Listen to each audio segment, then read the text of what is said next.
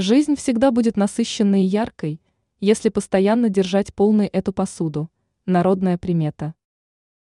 Согласно народным приметам, некоторые виды посуды обладают энергетической силой. Иными словами, эти предметы быта могут влиять на жизнь человека. Воздействие может быть отрицательным. Простой пример. Считается, что треснувшие чашки и кружки привлекают в дом беды. Но иногда влияние оказывается положительным. Так, в талисман удачи может превратиться сахарница. Как улучшить жизнь с помощью сахарницы?